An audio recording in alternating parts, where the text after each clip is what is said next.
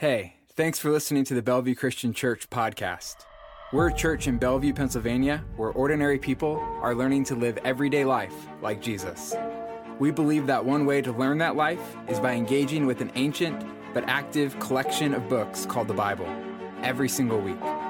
If this teaching leaves you with a question about the content or a story of what God is doing in your life, please send a message to hello at bellevuechristian.church because we'd love to hear from you. So, just over four years ago, in the summer of 2017, I sent out an email to a trusted group of friends from across the country, different ages, different backgrounds, asking them to pray with me for 30 days about a decision that I was trying to make as I was approaching the end of graduate school at Trinity School for Ministry. I was essentially inviting them into this question that I had been asking the Lord already. And it was the question God, what should I do? And it wasn't the first time that I asked that question. I'd asked that question at many times throughout my life God, what should I do? Some of the examples from the past decade, in 2011, I remember asking God if I should propose to my then girlfriend of, a, of just over a year, Julie Browning, uh, who, I had, uh, who, um, who I was excited about and really trying to decide what to do with our next step. And I didn't hear much from God either way on that. Uh, so I went for it, and I haven't regretted it. It's been a good choice.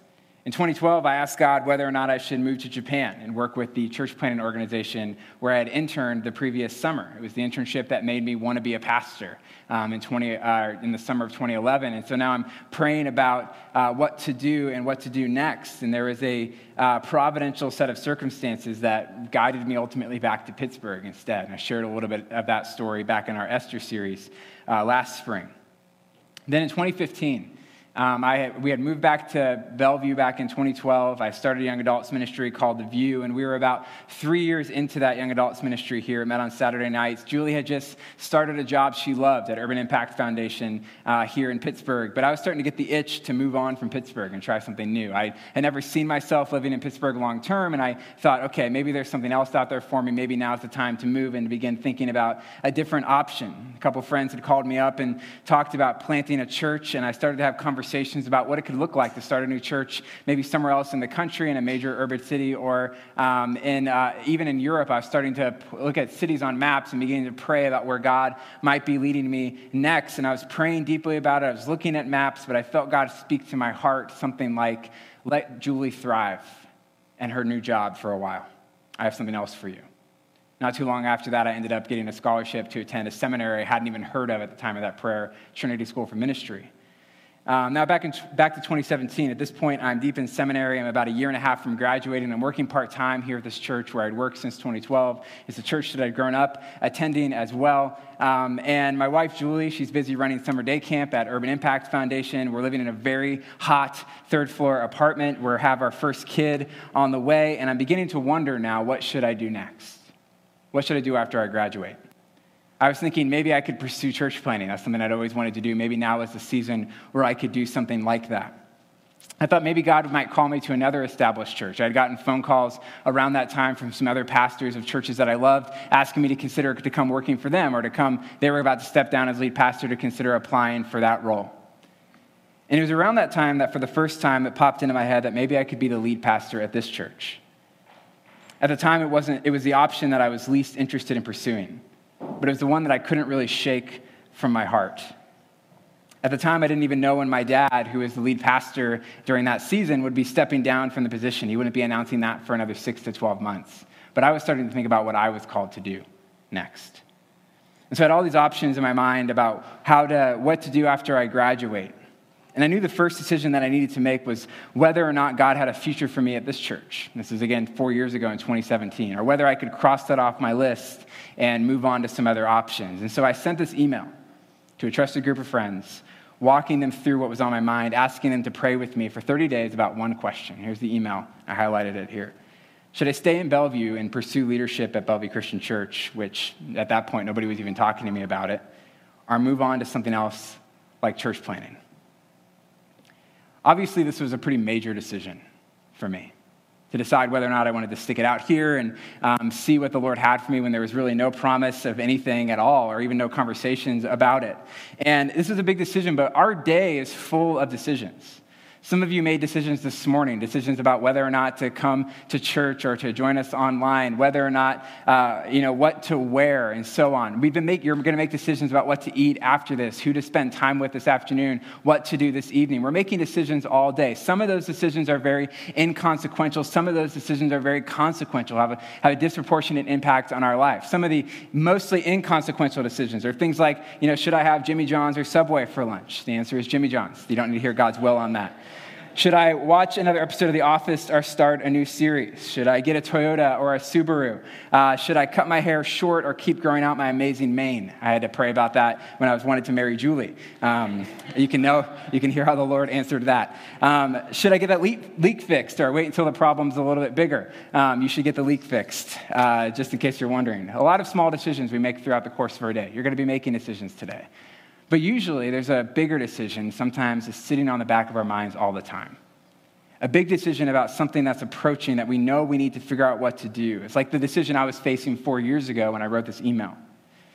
It's a decision that's a little bit more than those normal day to day decisions we have to make. These are the decisions that feel like they have a disproportionate impact on our lives. The ones that, if we get them wrong, it could really mean a lot for our life. And if we get them right, it might mean a lot for our life. We just know that we just want to get whatever the decision is, we want to get it right. We want to make sure we really think about it because it matters to the rest of our lives. These are decisions like, you know, should I propose to this person or break up? Should I move to a new city or stay where I'm at? Should I leave my job and take this new job opportunity? Should I leave my job and stay at home? Should I leave my job even though there's not a new job opportunity ahead of me? Should we buy a house or should we save up some more? Should we start having kids? Should we keep having kids? Should we pursue fostering and adoption? Which school should I send my kids to in the fall? Or should I keep them at home? Where should I go to college? What degree should I pursue? When's the right time to, retire from my job? Should I go back to school? Where should I go to church? Should I go to church? Should I pursue uh, a path into vocational ministry to be like a pastor or a worship leader? Should I walk away from Christianity? Or should I become a Christian? These are all questions that are often lingering in the back of our minds. Maybe there's one lingering for you right now. Maybe you recently made a decision, a big decision like that. Or maybe you're going to in the next few weeks, or you're going to be faced with another decision soon enough. And at some point in the decision making process, another question will pop into our heads. And it's this question God, what should I do? God, what should I do? We have these big questions lingering in our minds, and often out of nowhere, this other question pops up God, what should I do? We live in a secular age right now, a moment where our defaults are not primed to think about spiritual things, where we're not really the kinds of people who tend to think about input from the divine on a normal day to day basis. But even then, many of us still have this craving to hear a word from God.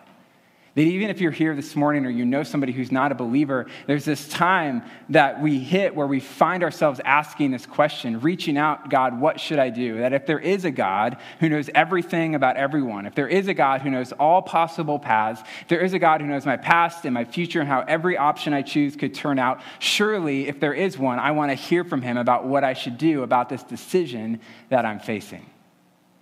You've probably asked some form of this question God, what should I do? It's a question that breaks through our skepticisms and suspicions about hearing from God.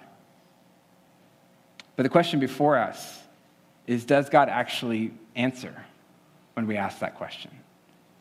Does God actually care enough about the decisions that you make to speak into them? The decisions that matter most to us. If you have a Bible or a phone, open up to John chapter 10 going to be our key text for today. We're going to spend just a little bit of time in it. We're going to spend a lot of time in the Bible throughout this series, but just a little bit of time introducing it in John chapter 10 today. In John chapter 10, Jesus is talking to his disciples, and he's using this metaphor of a, of a sheep and a shepherd and a thief and all these different things. And in John chapter 10, verse 10, Jesus says a line that's one of our favorite lines at this church. It's a line that we come back to as a team all the time. It's, a, it's one of my favorite summaries of the good news of what Jesus has come to do and here's what he says He says, The thief comes only to steal and kill and destroy. I have come that they might have life. Everybody say life. And life in abundance. Some translations say life to the fullest. Uh, Eugene Peterson paraphrases that as, a, as more and better life than you ever dreamed of. Many people have a sense that their lives are made for more. And Jesus here confirms that they are, in fact, made for more. And if you follow him throughout the rest of his ministry, what we see is that not only are we made for more, not only is he confirming that, but he's giving us access to it through his own life, death, and resurrection. He's showing us what that abundant life looks like, and now he's given us access to the life that we were made for. When you read through the rest of the New Testament, you see it's a life of meaning that gives you purpose in a monotonous world. It's a life where you can rejoice even in the midst of suffering. It's a life where you have the power to change what previously felt impossible to change. It's a life where you can live without fear of death. It's a life that comes with friends who are there for you in hard times. It's a life that can completely change how you think about work and marriage and every other aspect of your everyday life. It's a life you were made for, life abundant, life to the fullest, more and better life than you ever dreamed of. But that's just getting started. There's something else about that life that Jesus hints at a little bit earlier in John chapter 10. A part of that life that is significant for what we're talking about today with hearing from God. Go back to the beginning of John chapter 10, verses 1 through 5, and listen to what Jesus says about this life. He says, Truly I tell you, anyone who doesn't enter by the sheep pen, or enters the sheep pen by the gate, but climbs in some other way is a thief and a robber. The one who enters by the gate is a shepherd of the sheep. The gatekeeper opens it, uh, opens it let's see, opens it to him, and the sheep hear his voice. Everybody say, hear his voice. He calls his own sheep by name and leads them out. When he has brought all his own outside, he goes ahead of them, and the sheep follow him because they know his voice. Everybody say, know his voice. They will never follow a stranger, instead, they will run away from him because they don't know the voice of strangers. We're the sheep in this analogy, in case you're wondering. Jesus here is the shepherd, and what he's talking about, he's talking about both that initial call of salvation, when he calls us to be his followers, that he calls us with his voice, he calls us by name. We're going to come back to that. But we also see that there's an ongoing familiarity with his voice that we learn through experience, that he doesn't just talk to us once when he's calling us into this life, but that a part, and aspect of this life that we're made for is that he wants to talk to you regularly that he wants you to hear and to know his voice, to learn to recognize his voice so we're not led astray by what he calls strangers. There's a lot that we could talk about from this verse. But if you hear one thing from this verse today, it's very simple. Here's what I want you to hear is that you are made to hear from God. You are made to hear from God. Maybe no one's ever told you that before. Maybe in this moment you're hearing a longing that you've had confirmed for the first time. You've had this sense that you're made to hear from God. You've had this sense that you're, you're invited to talk to the creator of the universe. But today, in this passage, is being confirmed that you are made to hear from God. Just like the sheep with their shepherd, you are made to live in a relationship with God, a relationship that includes ongoing conversation where you learn to recognize the voice of God through experience. That's why you have this urge to talk to God. That's why we ask this question God, what should I do? It's not because we're crazy, it's because it's what we're made to do. We're made to interact with the God of the universe about the big decisions that we face in our lives. You were made to talk with God and to hear back from Him. You might say, Austin, that's just one verse. It's from one verse from John chapter 10 that you're saying, I'm made to hear from God. And that's one verse, but what I, here's what I think is that the best evidence for hearing God is not just one verse, but it's the whole of the scriptures, the whole Bible. Not just one verse is the best evidence that you were made to hear from God. If I had time, I would go through tons of examples of people who are hearing from God in the scriptures as a normal part of their lives. But let me just name a few, and we're only going to get to Exodus 2, which is the second book of the Bible, and I'm going to skip a bunch on the way. Listen to a few. Here's Adam and Eve after they sinned and fell. So this isn't like when everything was perfect. This is after they messed up. God still talks to them. Then the man and his wife heard the sound of the Lord God walking in the garden at the time of the evening breeze, and they hid from the Lord God among the trees of the garden. So the Lord called out to the man and said to him, Everybody say, said to him. Said to him, Where are you? He spoke to them. Let's go ahead. You know, we're skipping Cain, who he talks to as well. Let's go to Abraham. His name is Abram at the time. It says, The Lord said to Abraham, or to Abram, everyone say, said to Abram. The Lord said to him, Go from your land, your relatives, your father's house to the land I will show you. Let's talk about Hagar. Hagar, who is cast out and completely abandoned, God hears her and speaks to her. Essentially, a single mom. God heard the boy crying, and the angel of God called to Hagar from heaven and said to her, What's wrong, Hagar? Don't be afraid, for God has heard the boy crying from the place where he is. God speaks. Let's go to Abraham's son Isaac. From there, he went up to Beersheba, and the Lord appeared to him that night and said, Again, it said, speaking to him, I am the God of your father Abraham. Don't be afraid, for I'm with you. I'll bless you and multiply your offspring because of my servant Abraham. Let's go now out of Genesis. We skipped a bunch. Let's go to Exodus chapter 2 or Exodus 3. One of the most famous. Moses is walking by as a shepherd and he sees this bush that's burning and on fire, but it's not burning up.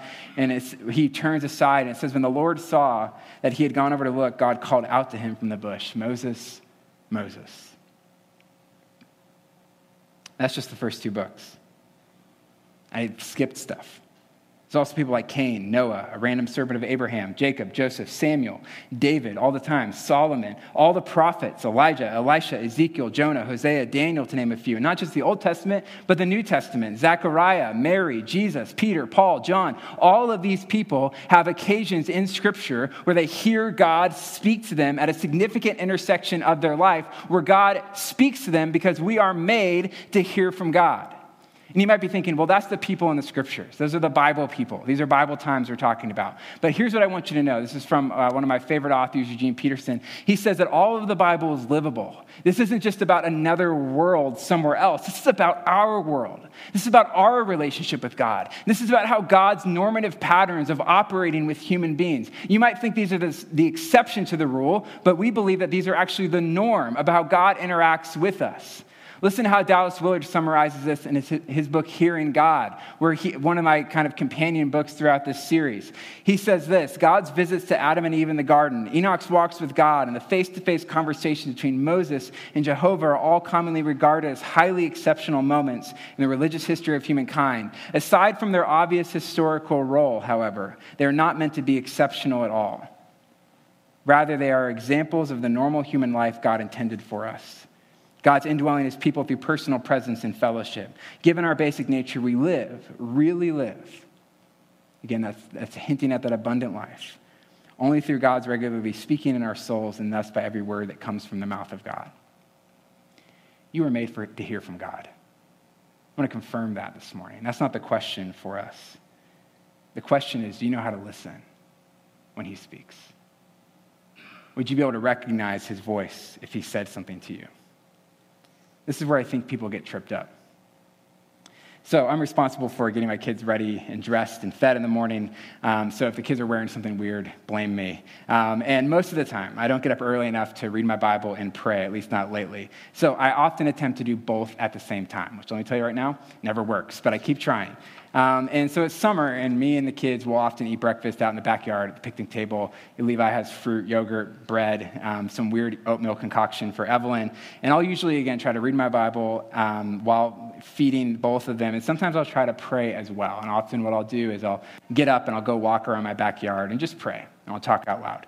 Um, and usually, what I explain to Levi is I say, I'm just going to go talk to God. And I leave it at that. And he usually doesn't ask any questions about it. He's like, all right. Sounds about right. And so I go out and I go talk to God about these things. A few weeks ago, I had this basic conversation with my son Levi. He's three and a half. And, uh, and I can tell he's starting to think about what I've just said. You know, I explained it to him again. I explained prayer. I said, you know, I'm talking to God. I want to hear from him, you know, about my day. And, um, and I'm about to get up and go for my walk around my backyard to, to pray. And just as I get up, he looks up from his yogurt. And he yells out at the top of his lungs. And keep in mind that our, you know, our backyard is like a re- reverberating chamber for our entire alley. He yells at the top of his lungs, God! As loud as he can, and in total silence. And in the silence, I'm wondering, like, what are my neighbors thinking? Um, because we're outside, and again, the noise, we, we're those neighbors that right now it's like all, we know when the going kids are out. And there's, you know, there's after, after a few seconds of silence, he says, Well, I guess God didn't hear me. And he sits back down and he goes right back to eating his yogurt as if nothing happened. And Evie's just over here eating puffs or something, has no idea what's going on. But I feel like in that moment, just a few weeks ago, as I was thinking about this series, I feel like that's how a lot of us think about talking to God. We yell out his name, we do the formulas, say Jehovah if we need to, you know, whatever the things are that we need to say, we try to say them, and we wait in silence hoping to hear from God. But if we're honest, many of us don't even know how to hear from Him. We don't know how to listen if He even were talking. And so, with that in mind, I want to share just four different ways that people think about hearing from God. Um, to help us out, I want to compare them to four different styles of parenting.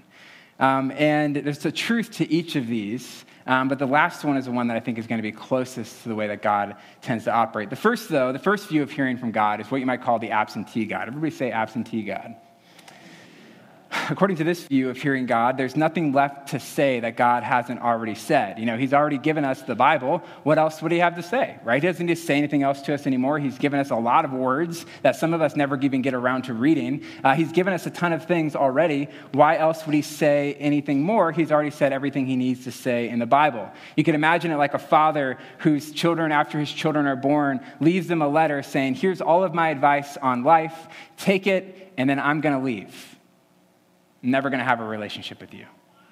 Just take all of my advice, take all of the facts. I'm going to lay it all out for you in an essay, and then I'm going to leave. And there's something to it, though, about there's a lot in here when it comes to how God speaks to us. Um, as we're going to talk about in two weeks, the first place to hear from God is in the Bible. That if we want to hear God's word, the first place, first thing you need to do is open God's word because He's already said a lot of things. And you're not going to hear from God if you've already got this thing closed starts with opening this up. 2 Timothy chapter 3 says it gives us everything that we need to be complete and equipped. And in fact, what you see in here is what some might call God's general will for our lives. That he's already outlined the boundaries in many ways, given us a lot. At the same time, if that's your view of hearing from God, it leaves out the possibility of personal relationship. What we fail to see sometimes is that God did not call us into a relationship with a book. He called us into a relationship with the one that the book is about. This is our access point to knowing God. This is some stuff that God has already said to us that forms the boundaries for the other things that He might say as well. God did not just give us the Bible, though, and leave us on our own. And there's no reason to think, on the basis of what we see here, that God would not still speak to us now, that somehow we get to the end and He's done speaking to us. So that's the first view of God, the absentee God. Second view of God is the helicopter God is the helicopter God. And according to this view of hearing from God, we have a God who is constantly speaking to us about every little thing we need to do every second of the day. It's what Dallas Willard calls the message a minute view of God. He's constantly saying, do this, don't do that, get off of this, go over there, don't go this way, talk to that person, do whatever. It's not unlike what we call helicopter parents who are constantly hovering over their kids, telling them what to do every second of their lives. Me and Julie were very proud that we were reacting against helicopter parents and not being them. And then COVID 19 hit, and all of a sudden, all the non helicopter parents turned into ones, um, just as a confession. Uh, and sometimes, though, God does act like this. He'll speak to us very specifically about things in our lives. In fact, that's what this series is about. And you'll get a sense in your heart about something that you need to do or not do. And in fact, some of the most fruitful periods of my life have been seasons where I developed a habit of asking God as often as possible, What should I do now throughout the day? But one of the critiques of helicopter parents, and by way of that, helicopter gods as well, is that they stunt the growth of their kids by never teaching them how to make decisions, never teaching them how to make mistakes, how to think. And that's why E. Stanley Jones, a missionary to India and theologian from the early 20th century, says this Obviously, God must guide us in a way that will develop spontaneity in us. The development of character rather than direction in this, that, or the other matter must be the primary purpose of the Father. He will guide us, but he won't override us. Suppose a parent would dictate to the child minutely everything he has to do during the day. The child would be stunted under that regime. The point is that the, that the, Lord doesn't give us any direction. That's not the point. The point is that not every second of the day is normally how the Lord operates. And so that's another view that people have of hearing God. You have the absentee God, the helicopter God. That leads to the third view, which is the affirming God. The affirming God. According to this view of hearing from God, God only seems to say what you want to hear. He agrees with you all the time. He applauds you and celebrates you. It seems like whenever you ask him what to do, he always tells you exactly what you were going to do, anyways, never disagrees with you. In a paraphrase of Amy Poehler's character in Mean Girls, he's not a regular God, he's a cool God. Um, that's a very specific joke. Uh, and sometimes, right, God does agree with you. Sometimes, as you grow in maturity and you learn God's heart, you're going to have a lot of moments where you and God feel like you're on the same page all the time, where you have an idea and it's God's idea too, and it feels like you're going in the same direction. And that's something that you learn as you grow as a Christian, that you'll often find that you and God were thinking the same thing. The problem, of course, with this view of God, though, is that sometimes we have stupid ideas and we need correction from God, where we need Him to tell us, no, that's a stupid idea You should not do that thing. We live in a cultural moment where parents are often told that loving your kids means constantly affirming them and never correcting them. And we apply that to God despite the fact that we're learning that always affirming is messing up entire generations of kids, and I would say Christians as well.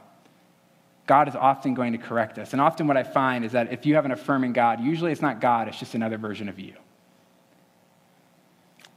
Fourth one, this is the one I think is closest to how God tends to operate most of the time. And we think it's styles of parenting, it's the free range God. According to this view of hearing from God, God does outline the basic principles for how to live. In fact, these, what he outlines in here in the scriptures is the boundaries for what is possible behaviors and what is permitted uh, within life in God's world. And then he gives us the room within those boundaries to make a lot of decisions for ourselves without minute to minute guidance. At the same time, God will often speak specifically about some big intersections of our lives. And so, God, in general, does give us a lot of the boundaries. But then he doesn't just leave us on our own, he enters into relationship with us, and sometimes he will speak very specifically specifically about something. So he's not an absentee God who doesn't speak anymore. He's not a helicopter God who's always telling us to do. He's not just an affirming God who always agrees with us, but he's somewhat free range in that he gives us room to apply his will for our lives that's already been revealed in here, and sometimes he speaks more specifically. And I say free range at its best, not free range that says no rules, you can do whatever you want. That'd be the affirming God. This is free range at its best, where he's given us boundaries. He says you can operate within these. And I'll t- sometimes I'll talk more specifically. In many decisions, in fact, some of the decisions you're facing right now, we find that there are multiple good options, and God actually doesn't really care what you do. You might find out after seeking God's will on a particular decision that God simply says, You choose.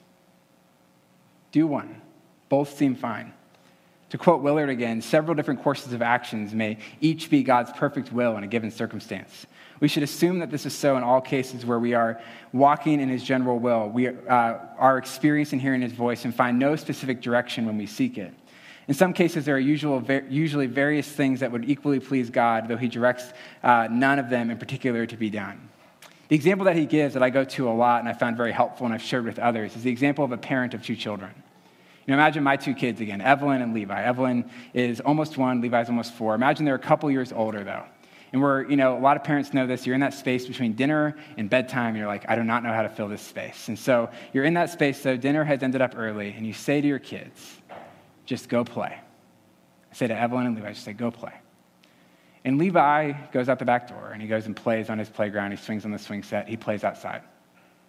Evelyn, on the other hand, she goes inside. She stays inside. She plays with some of the toys that are in the living room. And the question that Willard asks here is Are either of my children outside of my will? The answer is no.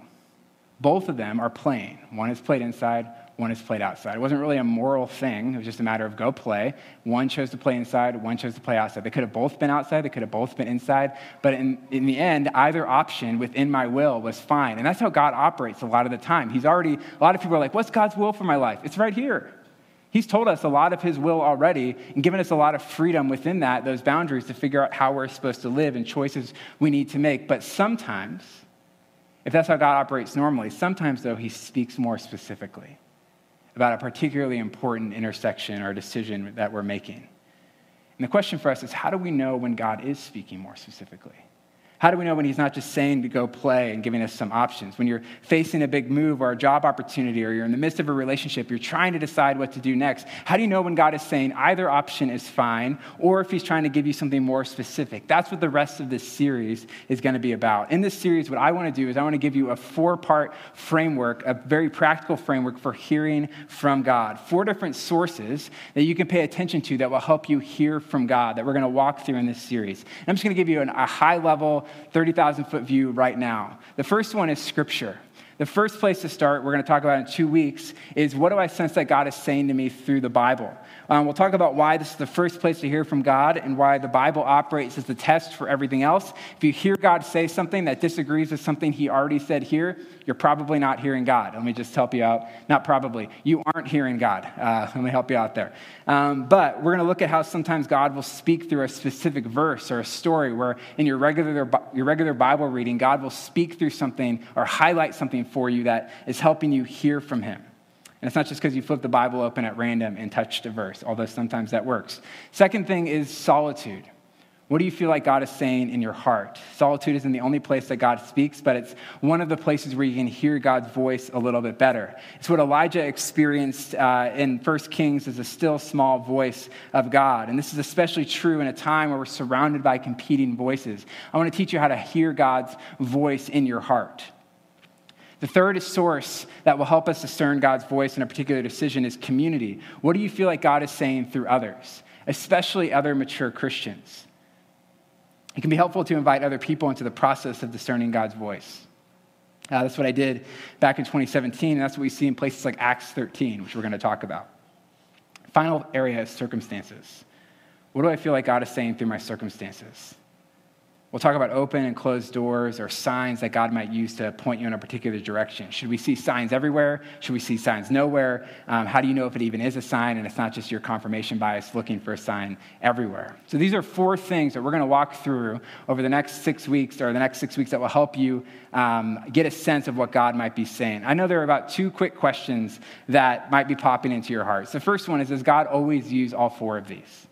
The answer is no. This is something I created based on a lot of my reading of the Bible and others and my own experience that can be helpful for getting a stronger sense of what God might be saying. But I'm going to show you examples over the next couple weeks where God might just speak through one of these areas very loud and clearly on some aspect in your life. But often, again, they'll all work together. Another question that you might be asking where's the Holy Spirit in all this? Right? Where is there room for the Holy Spirit? And the answer is yes. The Holy Spirit's right at the center, or you could say the Holy Spirit is the circle around all this. The only way that we can discern God's voice in Scripture, solitude, community, and circumstances is because God's Spirit, His ongoing power and presence is in us, enabling us to hear in His voice in these different areas.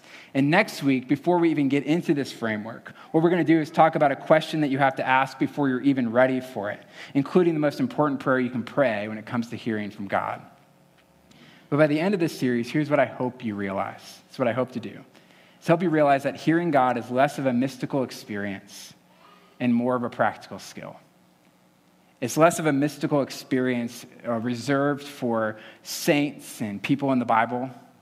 That only happens every once in a while. And, and it's more of a practical skill that you can develop for ordinary people like you and me who are learning how to live everyday life like Jesus can be sharpened and developed through experience and experimentation as you learn to recognize the voice of God in your daily life. It's not just an experience reserved for super special people. And to help you develop that skill, I want you to experiment with hearing God over the next six weeks about a decision that you're trying to make. On your way in, we gave you a card with space to write out a decision that you're exploring right now, one that's that lingering in the back of your mind. And again, not just a small decision, um, but a bigger decision you're trying to make right now. Before we head into communion today, I want you to write down one decision that you want to hear from God about. You might not be able to think of one right then, you might think of it later, but this is just for you. This is a card I want you to take home and keep with you. If you want, you can let us know on our website, and we can pray for you as a team as well. Um, we've already had people submit through there to let us know about a decision they're thinking about. We want to be praying for you. If you're married, you might be writing down the same thing. You know, you have the same question on your minds. Maybe you're not sure about this whole hearing from God thing, and I encourage you, though, to give it a try. What do you have to lose? If you don't hear from God, great. It confirmed you can't hear from Him. But if you do, that might blow your mind. So I encourage you uh, to give it a try. It might be helpful to use the back of the card to write down things that you're noticing throughout the process, even list out the actual options before you. And in the end, you might find that you don't get a direct word from God about something, and it might be one of those decisions where God simply says, you know what? You can get this house or that house. You can get married or not. You know, He might just leave the options out for you to decide. But at least you'll have more confidence in that decision than if you hadn't tried this. And that was mostly my experience when I sought God back in 2017. After 30 days of prayer and fasting with some friends, I wrote them, to them this email. And here's what I said I said, I didn't receive any kind of divine confirmation in either direction. But I've decided to walk forward in faith and pursue long term ministry here in Bellevue.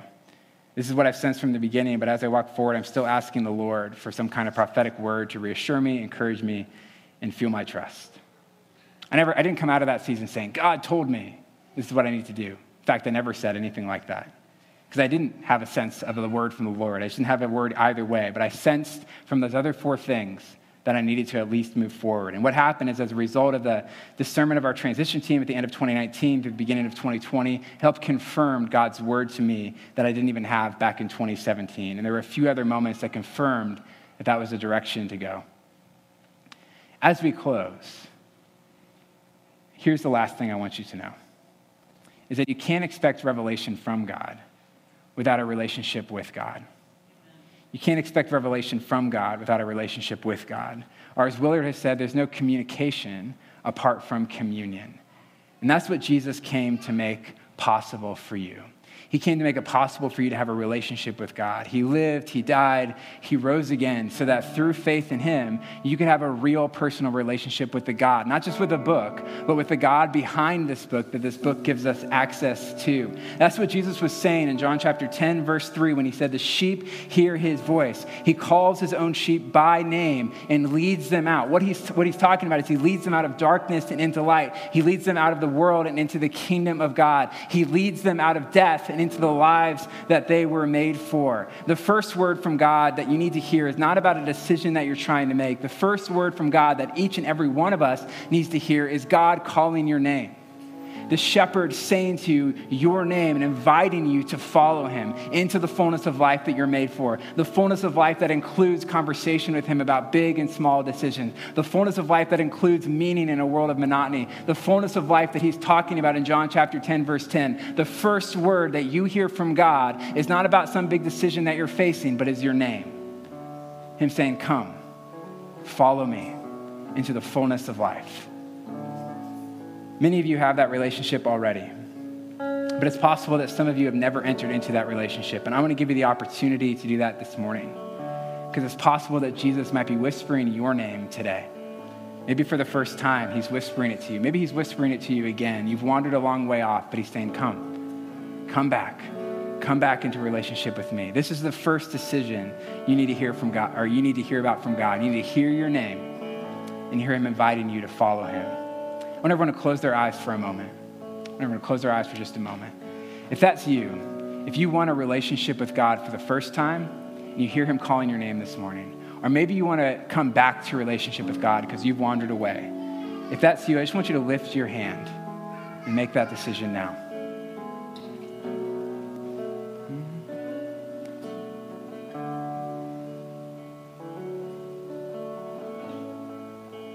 I want us to all pray a short prayer together. I want everybody here to repeat this after me. Repeat this after me God, I want a relationship with you. Thank you for calling me by name. Forgive me for the sins that kept me out of relationship with you. I believe that your son Jesus lived, died, and rose again so that we could have that relationship. May this be one of many conversations. In the name of Jesus, amen. Thanks for listening. If that teaching moved you or left you with questions, let us know by sending a message to hello at bellevuechristian.church. And be sure to subscribe to this podcast for a new teaching from us every single week.